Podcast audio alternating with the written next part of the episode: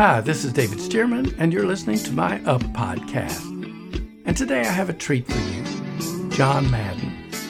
John is one of my best friends, which is an honor to me since he's the director of Rhema France, which includes five campuses in France and Switzerland, and he's also part of the French expansion team, which encompasses five countries on three continents. He's got 55 books and 35 audiobooks. But best of all, he's a true friend and one of the most encouraging guys you'll ever meet.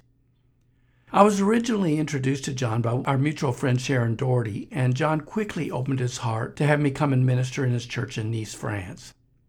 Some of you, my partners, funded that trip. Thank you. That one was a life changer. Because sometime afterward, John asked me to teach at a couple of his Rhema campuses. I've been privileged to teach at a number of them now, and also because of John's generous recommendations, been able to teach in many other European countries. But that's just the kind of guy John is. He's a giver. But all that being said, I wanted you to hear him today because his story is inspiring. Many of us have dreams, whether in ministry or in other areas of life, and we often wonder how on earth we can ever become what we want to be. God will help you. That's how. He'll connect you with the right people, open the right doors, and give you the courage to act on your dreams. Listen to John on how God moved in his life in this way and be encouraged. And you will, because it's John Madan. What a joy to be with you today. Thank you so much, David, for the opportunity to share on your wonderful podcast app. Thinking about it we um, have to get up every day, don't we? I mean, even if you have a lion, you still have to get up and get dressed. And spiritually, it's the same. We need to get up and get dressed. Let me uh, tell you a little bit about myself. My name is John Madan. I'm British. Uh, that's why I've got this lovely accent. Married to an American, almost 42 years. In fact, we just celebrated 500 months of marriage. We celebrate every month just to remind ourselves how God, good God has been to us. And David asked me to share with you a little bit about how we got to France. Now, David's become an amazingly good friend. He's come and ministered for us on several occasions. We were pastoring for 33 years. Now we're Bible school directors. And, but more than a colleague, David is a friend. And I want to encourage you. You need friends. And some of the friends are people who just do us good and encourage us. Now, encouraging is something very important for us because when we first got engaged and we were seeking God about what he had called us to do, he gave us a verse. It's really just a quarter of a verse in Romans 12, 8. And I'd like to encourage you find yourself in the Bible. Make sure you read the Bible every day. Uh, I have a confession that I make when I start preaching.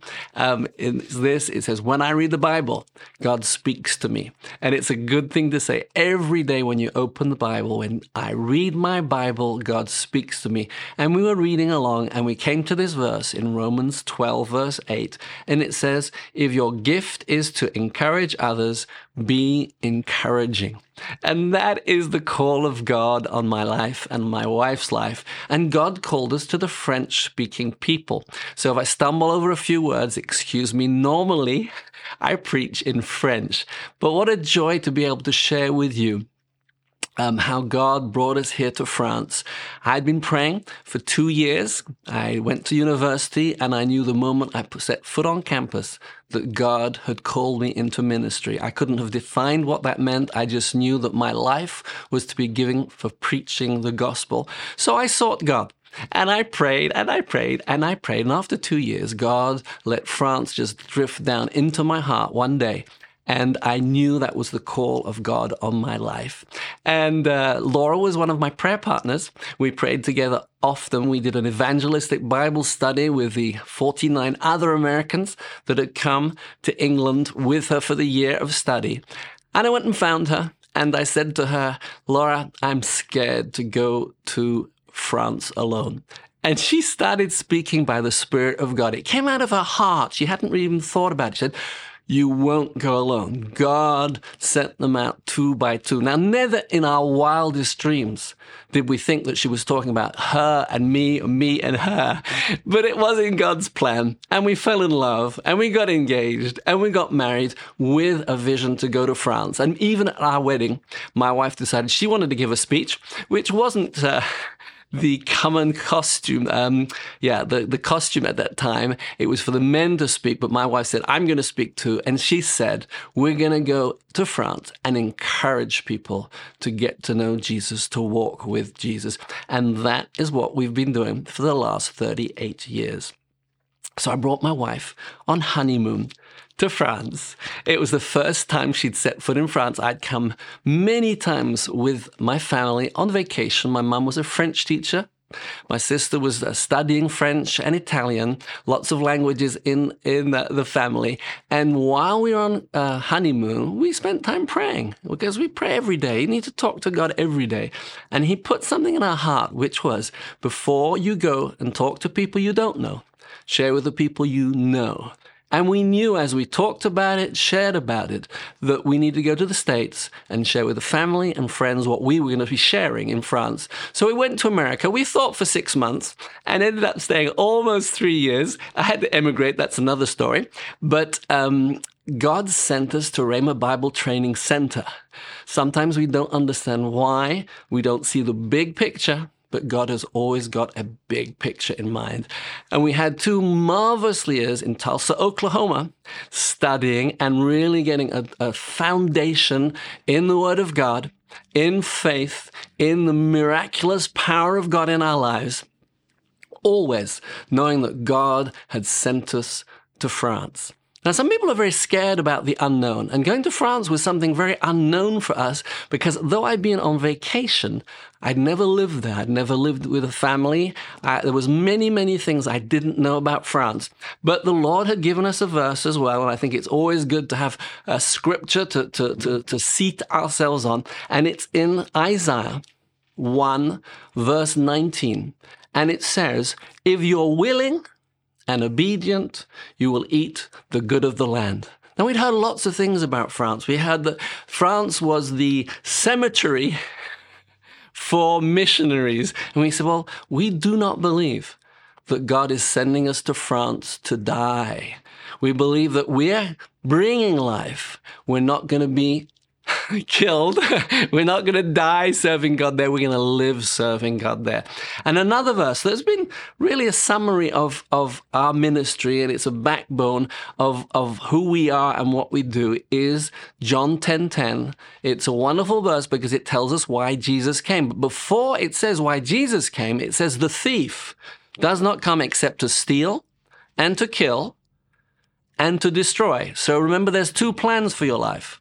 There's plans that the devil has, and there's plans that God has. So unfortunately, Jesus started with the, what the devil's plan was. He comes to first steal from you, then to kill and destroy you. But we have to give our lives to Jesus every day. And he says, Because I have come that you might have life and have it more abundantly. And we believed that we were going to come to France and we were not going to die as missionaries, but we're going to live and do more than live. We were going to share that life with others. Now, coming to France was quite a, um, an adventure because we didn't know anybody. And God put a certain um, towel on our hearts. My wife heard it in the spirit that we should come to Nice, which is on the south of France in the Mediterranean. And He told me, I was sitting in class one day and I said, What am I sitting in this class about pastoring for? And the Lord said, You're a pastor. And we realized God had called us to come to France, to come to Nice, and to start a church a tremendous adventure started. It was extraordinary because neither of us are linguists, though my family are linguists, I'm not. And Laura didn't speak any French, so I had very bad schoolboy French. But we came to France, we set up home, and we started sharing Jesus.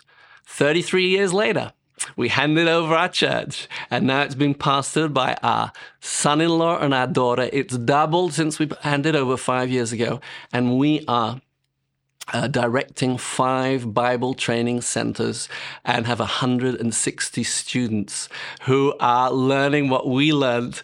And it's just glorious. Do what God has called you to do. Go where God has called you to go and do not be afraid. Find yourself in the Word, do what you find, and have joy doing it. I have a last word for you, which I hope will just lift you up. Yeah, it's a choice to rejoice. Philippians 4 4 says, In everything, right? rejoice. Always rejoice. And then rejoice in the Lord. Always, I will, again, I will say rejoice. It's been a joy sharing with you. So much more to tell as you have in your life. But the fact is that Jesus is wonderful and it's the blessing of God to follow his ways. Blessings in you all.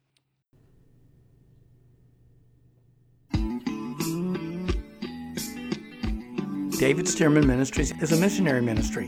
We take the good news of Jesus wherever we can, from the jungles of South America to Mexico to the Philippines, over the European continent, and places beyond. And we'd love it if you'd partner with us in this task.